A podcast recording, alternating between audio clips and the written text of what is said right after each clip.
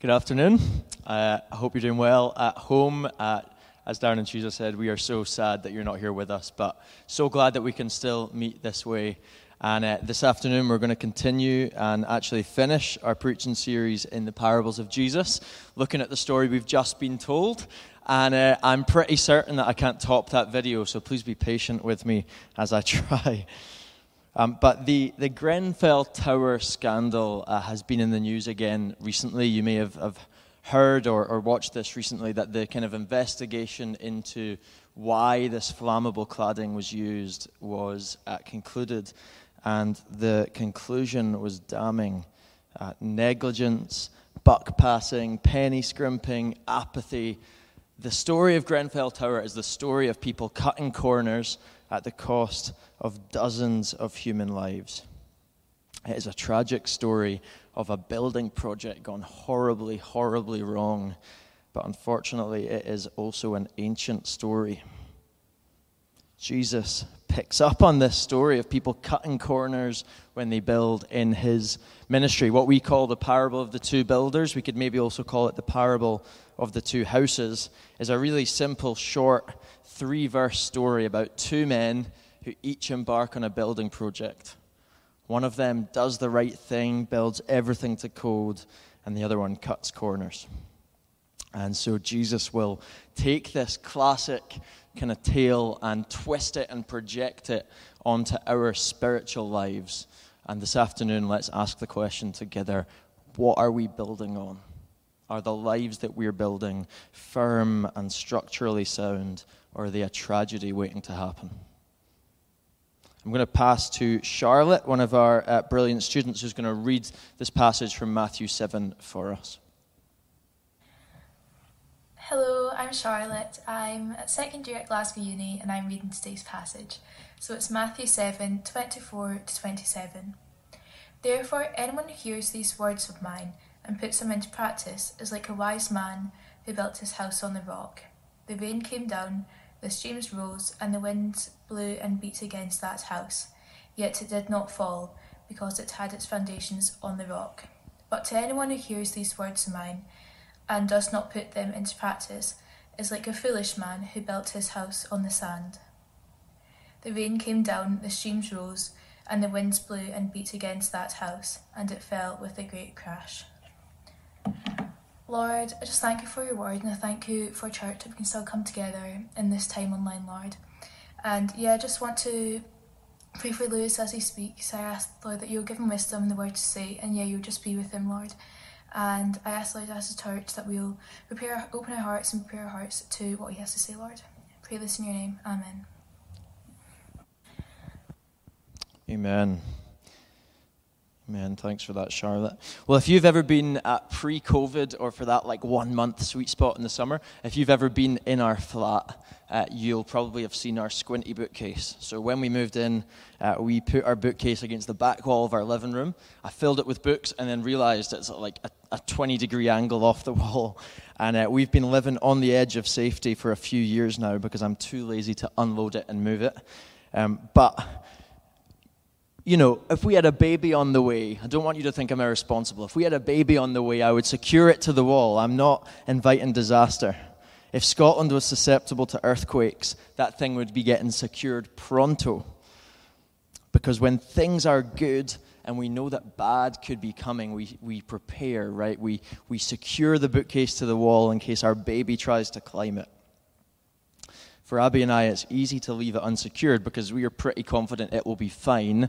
Abby doesn't tend to go climbing on our furniture too often, so it will probably be fine. But Jesus describes a similar situation. Should I prepare for a coming disaster with much, much higher stakes? Let's set the scene of the story that Jesus tells. You're a resident of ancient Israel. You you're building a new house. It's the middle of summer. The sun is at 12 o'clock in the sky. It's beating down on your head. You know that you need to dig in. And remember, this is before industrial diggers. So you're, you're spade in hand, digging the foundations of your house. But when you go to break ground, you find that the clay underneath your foot is like this it's hard and rocky and solid. And you begin to realize that you have two options Either you push through the heat and the hard bronze clay to get to the solid rock underneath, or you just plonk your house down on the sand and hope for the best. In our story, one builder digs deep.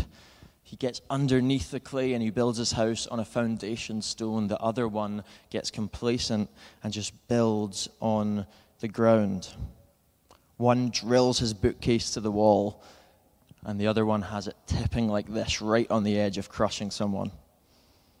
This is a really common scenario in the kind of Palestinian area of the world. Uh, unlike the video, which was great, Jesus isn't talking about a beach and a mountain. He's talking about the kind of bronze, hard clay on the ground.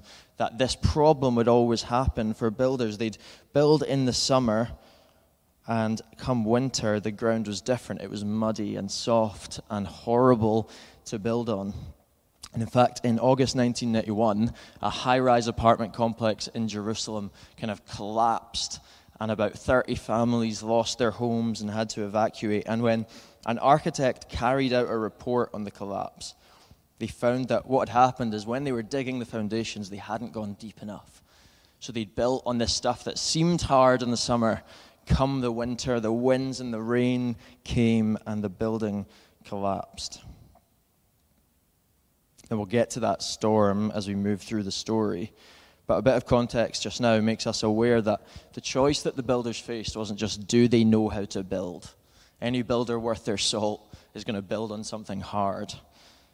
It's actually are they willing to make a commitment now to make their house secure in the future? Are they willing to prepare in the summer for what will come in the winter?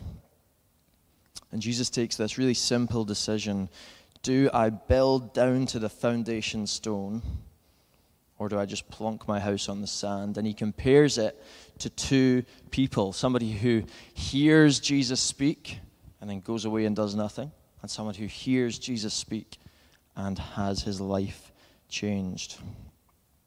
And many of you know the story of my kind of coming to be a follower of Jesus. And for a long time before I actually kind of reached the line of faith, uh, God was working on me. And there was an evening uh, about a year and a half before I came to faith when uh, I was about 18. I'd been at a friend's house getting high, and I came home stuck on Fight Club, the movie. And uh, if you've seen it, you'll know that about an hour in, there's a scene of a ticking clock and the narrator says over it, This is your life, and it's ending one minute at a time.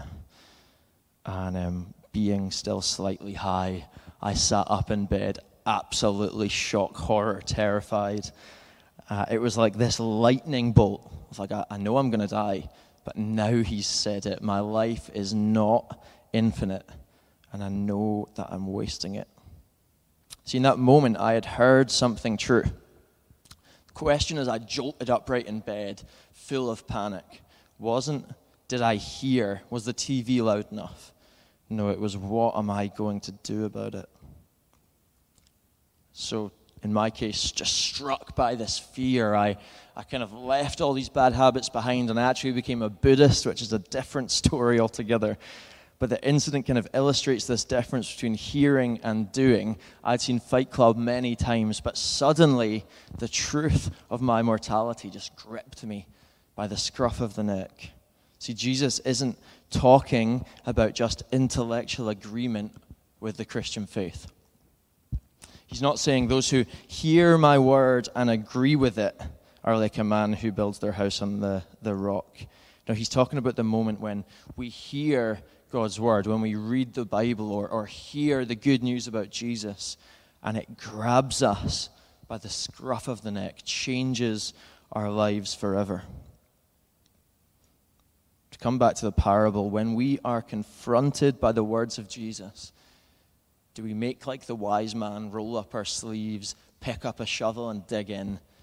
Or do we ignore him, hoping that the worst won't happen? We've been in the parables of Jesus for six, seven weeks now, and this parable is a fitting end to our series because as we read it, we look backwards and begin to ask ourselves, How have I been hearing Jesus? when Jesus has spoken the last six, seven weeks? Have we listened and then just moved on? Or have we really sat up, taken notice, and changed? The video alluded to it for the kids with all the, the kind of hearers with their mouths wide open, amazed at the way that Jesus taught. Verse 29 in our passage says that those who had just heard the Sermon on the Mount, quote, marveled at his teaching, for he taught with authority. In other words, Jesus' teaching grabbed them by the scruff of the neck. Question for us to ponder. If we were there on the mountain that day and Matthew was able to peer into your heart, could he have said the same thing about you that you are amazed at his teaching because he teaches with authority? Or would he have wrote, some of them liked his teaching but kind of took it with a pinch of salt and then had to hurry off to make dinner because it's already 10 past 5? Which would it be? There's something more going on in this passage than just a call to kind of digging in before the storm comes. That's good wisdom to prepare in advance, but Jesus is saying more than that. And in fact, he's probably referring to a passage from Isaiah 28, uh, 16 through 18. Here's what that passage says it says, See, I lay a stone in Zion. And this is God speaking a tested stone, a precious cornerstone for a sure foundation. The one who relies on it will never be stricken with panic. I will make justice the measuring line and righteousness the plumb line. Hail will sweep away your refuge, and water will overflow your hiding place. Your covenant with death will be annulled. Your agreement with the realm of the dead will not stand. When the overwhelming scourge sweeps by, you will be beaten down by it. These words, which are about God vindicating Israel, finally rescuing his people from those who would oppress them, become so central to Israel's self understanding that they actually, at the time of Jesus, started to think about the cornerstone in this passage of Isaiah as being the stone in the center of the Holy of Holies in the temple. the temple was the great hope of Israel, the brick and mortar, like summary of the faithfulness of God. And every Jew at this time who's at the bottom of the mountain listening to Jesus preach would have immediately thought about the temple when Jesus says about the foundation stone. And when they think of the temple, when a, Jew thinks about the temple in Jerusalem, they think about the intersection of heaven and earth, the place where God Almighty dwells in a city on earth. They viewed it as the kind of snapshot of a future coming world that would one day be.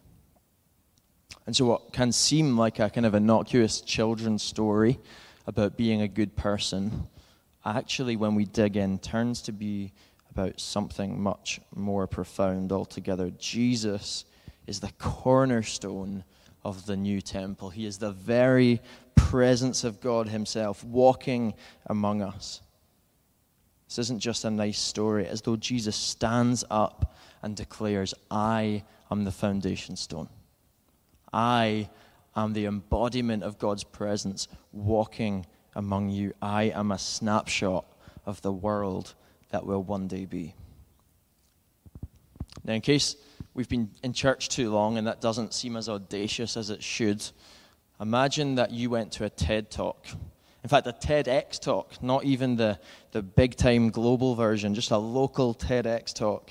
And a joiner gets up and he starts kind of giving a, a talk about the, the moral lessons he's learned through his life. And it's good stuff, it's fine, but at the end he says, Hey, just before you go, I just want to remind you I'm God. And if you don't do exactly what I say, if you don't love me and obey me and trust everything I say, then just so you know, you will be swept away. Okay, have a good evening. That would be arrogant, self important, delusional. Like that guy deserves to be locked up unless he's telling the truth. And this short parable that Jesus tells puts a stake through the heart of the idea that we can take Jesus as a, a lovely, nice, TED talky teacher but not take him as God of the universe. C.S. Lewis famously framed it this way Jesus is either a liar, in which case, don't listen to him, or he's a lunatic, in which case, don't listen to him, or he was right and he is Lord of the universe, in which case, you had better listen to him.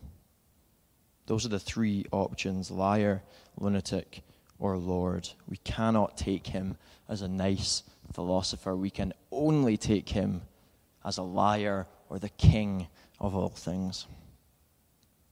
How do you take Jesus when you hear his words in the Bible? Do you take him as a liar, a lunatic, or Lord? You don't get another option.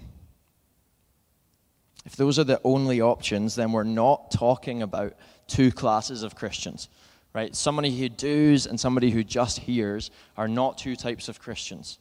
It's not, oh, some of us aren't that serious and some of us are amazing saints who, who just serve all the time and are wonderful. We're actually talking about the very core of what it means to be a believer. If I said to you that I have faith in this pew down here, and then you asked me to sit on it, and I said, Well, I don't, I, uh, no, just take my word for it. I do. I, I know that it would hold me. My actions would probably cast doubt on whether I actually believe that the chair can hold me. My sitting in the pew is the direct result of my trust in the pew functioning as a pew. So when we hear the words of Jesus, who says he is Lord, we don't get to stop at just acknowledging his wisdom saying, like, yeah, I just like some of the things Jesus says.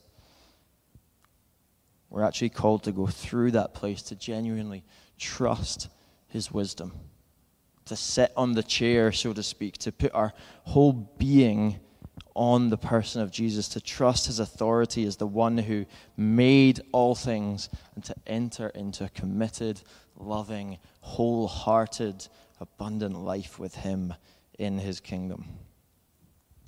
I wonder if you've ever played the game Empires. It's a classic Grace Community game. Everyone in the room picks a, a, famous person or a kind of fictional character, and one at a time, you go around the room kind of guessing who chose who. All the names are in a hat. So, for example, if I chose Leonardo DiCaprio, and uh, I'm guessing lots of people write, those people join my team, and then we form an empire, and together we try and guess everyone else. So, if we're halfway through and I have a, an empire of 10 people, and uh, somebody else in the room guesses that I chose Leonardo DiCaprio, suddenly I'm no longer the boss. Me and my whole empire join the empire of the one who guessed correctly. I had all these people underneath me, but suddenly I'm not working for myself anymore. I go from one second frantically trying to guess all these identities out there to joining someone else's team and giving everything I've got for their empire. To become a Christian is to do something similar, to place our allegiance into a new kingdom, to have a new king, not just to have a new worldview, but to put our full identity into the kingdom of God. Now, the earliest Christians, you read the Bible, they, they definitely didn't view this as something for super Christians. The Apostle Peter was there on the mountain that day, and he writes this to one of the earliest churches. He says that everything that goes into a life of pleasing God has been miraculously given to us by getting to know personally and intimately the one who invited us to God. In other words, there is nothing that can get in the way of you following and loving and obeying Jesus. God has not set you up for failure. To be a Christian is to look at Jesus and say, I will follow you wherever you go.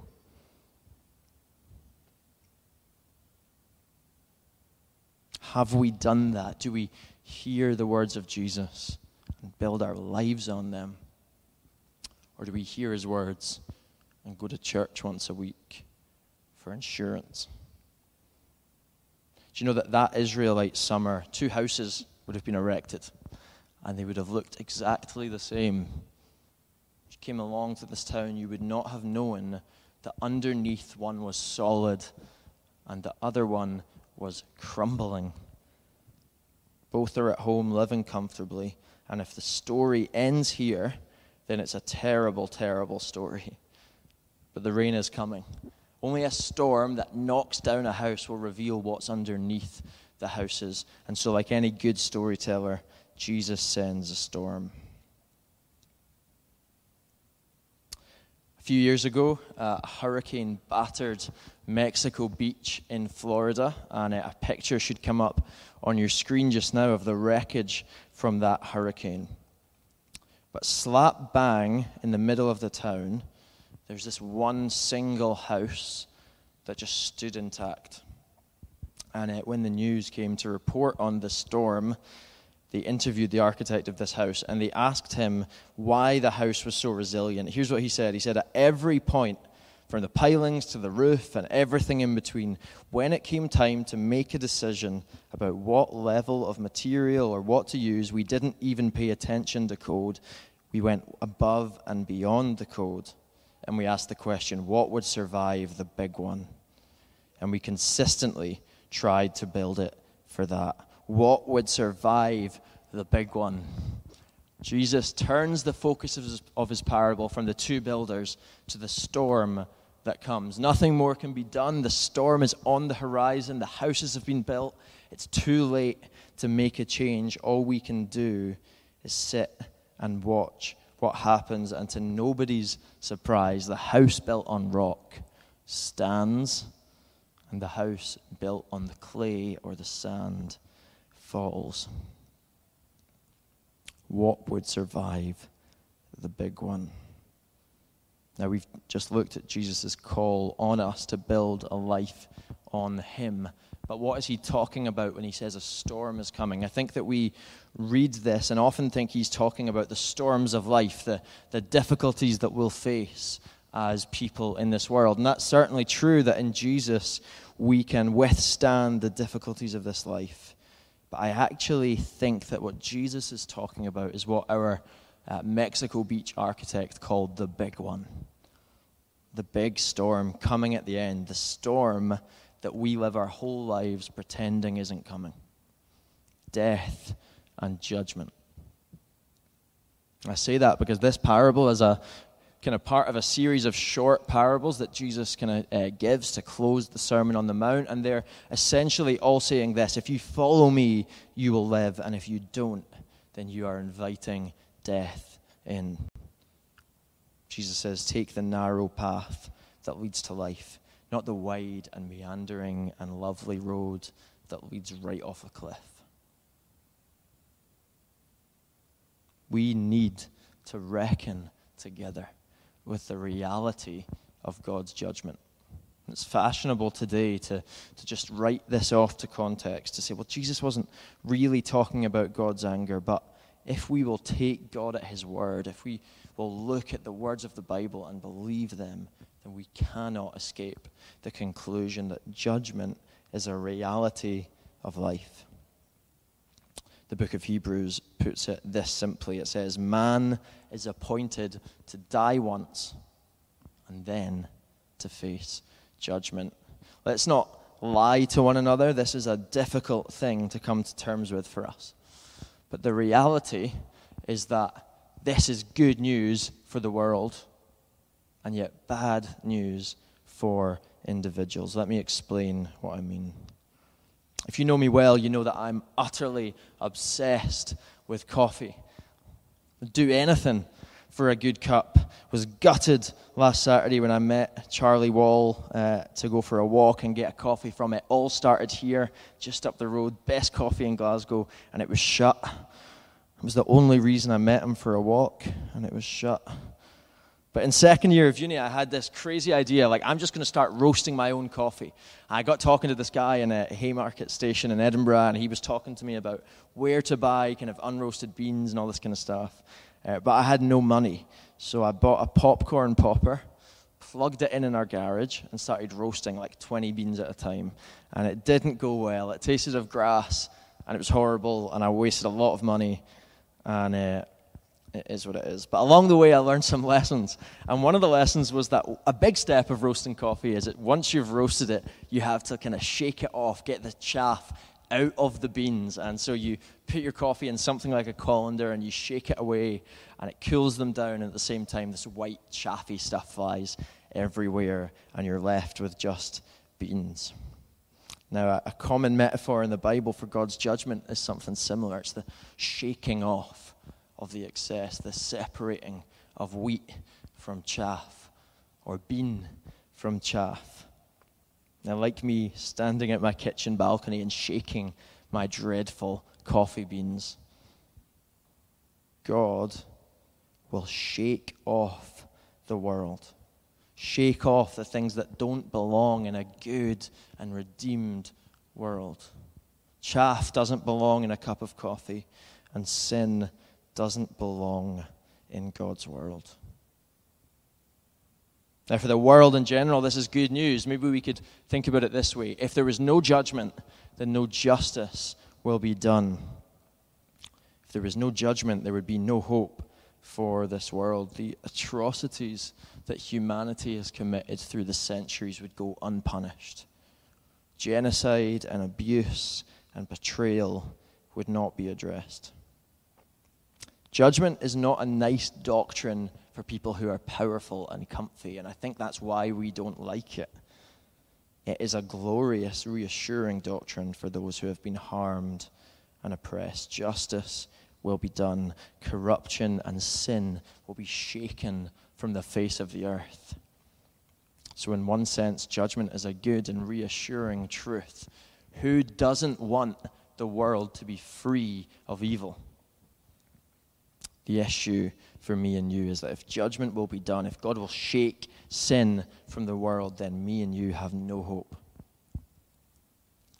There's no hope for any of us. The Bible says that we have all sinned, all thrown down the shovel and built on the sand. When Jesus returns to judge the world, we will have no place in a world filled with his goodness we leveled with one another, we'd both admit that there are things in us that we hope never, ever see the light of day. We are so aware of our brokenness. And if God is truly good, if He is truly committed to flushing away with a storm all the broken mess of this world, then we have a serious problem. In other words, if Jesus doesn't intervene, then there's no hope for the world. If God doesn't judge, the world is hopeless and broken. We are stuck. But the parable is good news from bad news. The parable shares that Jesus brings life from death, hope from despair, because he is solid ground. He is unshakable territory. Hebrews 12 says that we have come to a kingdom that cannot be shaken.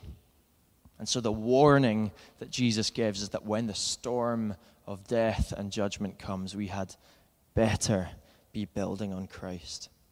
Do you know, like the, the house that stood alone on Mexico Beach, everything else around it is wrecked. Jesus is the only safe place to be on the day of God's judgment. He is the only one that can withstand the storm that is coming. The final, resounding, clear message of the parables of Jesus is this Jesus is the only way to life. Jesus is the only way to get to God. Jesus is the only hope for our hopeless, broken world this short story that Jesus tells is a lot of things. It's a lesson on wisdom, it's a lesson on instant gratification, it's a lesson that Jesus will never let us down. But more than anything, it is a recall to re- a call to repent, to turn around. Jesus says these words to shake us from our religious coma to make us turn to a life of wholehearted faith in Him. Jesus is a safe and steady shelter from the judgment that we deserve. He is the one who has gone through the storm already, through death and judgment, and emerged on the other side victorious.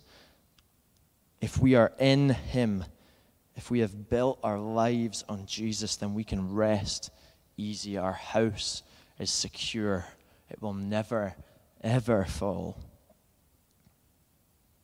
The famous song goes In Christ alone, my hope is found. He is my light, my strength, my song. This cornerstone, this solid ground, firm through the fiercest drought and storm. If you're listening to me speak just now, that means that it's not too late. It's still summer. You still have a chance to dig and lay a foundation on Jesus.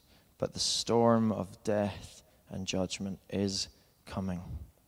God wants nothing more than for you to lay your foundation on Jesus, to build your life on Him, and to see your derelict house become a glorious temple of the Holy Spirit. If you've never put your faith in Jesus, today is the day to hear His words and do them to take your life and build it on the only place that will withstand the storm. He will never let you down. He will never crumble. And when everything else around you is in ruins, Jesus will remain. I'm going to ask the guys to come back up and uh, lead us in a couple of songs of worship. I just wanted to share with you a couple ways that we can respond to God's Word as we close our series on the parables of Jesus. For this, let's, let's take the opportunity together to reflect. Are we really building our life on the words of Jesus? Or are we like the foolish builder who hear and just ditch it? It'll be fine. The storm's not coming. Let's reflect. Let's take the opportunity to repent if you have never put your faith in Jesus, if you're aware that to you, Jesus is just a name that you say when you're praying for your friend to be healed, but not the rock that you've built your life on, well, would you in this time repent? The Bible says it just means turn around and walk in a different direction. Turn around and come to Jesus. And lastly, as we sing, let's rejoice. If we are in Christ, we are on a solid reliable, sure foundation. We will never be swept away. Let me pray for us as we're going to worship. Lord, we are so aware of our need for you. We look at our lives and we just think, we have so often not built on the right thing. We've looked at the, the call to put our faith in Jesus and we have thrown the shovel down and walked away. Lord, I just pray for those of us who are together and listening just now, God. I pray that we would be convicted if we haven't done that, Lord, that you would bring us to a place of faith. If we have spent our whole lives just saying the word Jesus but not building on him, you would make that so clear, God. And I just pray that some today, as they hear, would do what Jesus says and build on him. But Lord, I pray for those of us who have built on Jesus, who are followers of him. I pray you would comfort us. Help us to know that no matter what comes our way, Jesus is steady and sure. We praise you, God. We thank you that in Jesus alone we have been given hope and security. We just pray now you would stir our faith for Jesus and help us to worship God as we sing out now in our living rooms, God. We pray you would make Jesus big and all of our problems very, very small. In Jesus' name, amen.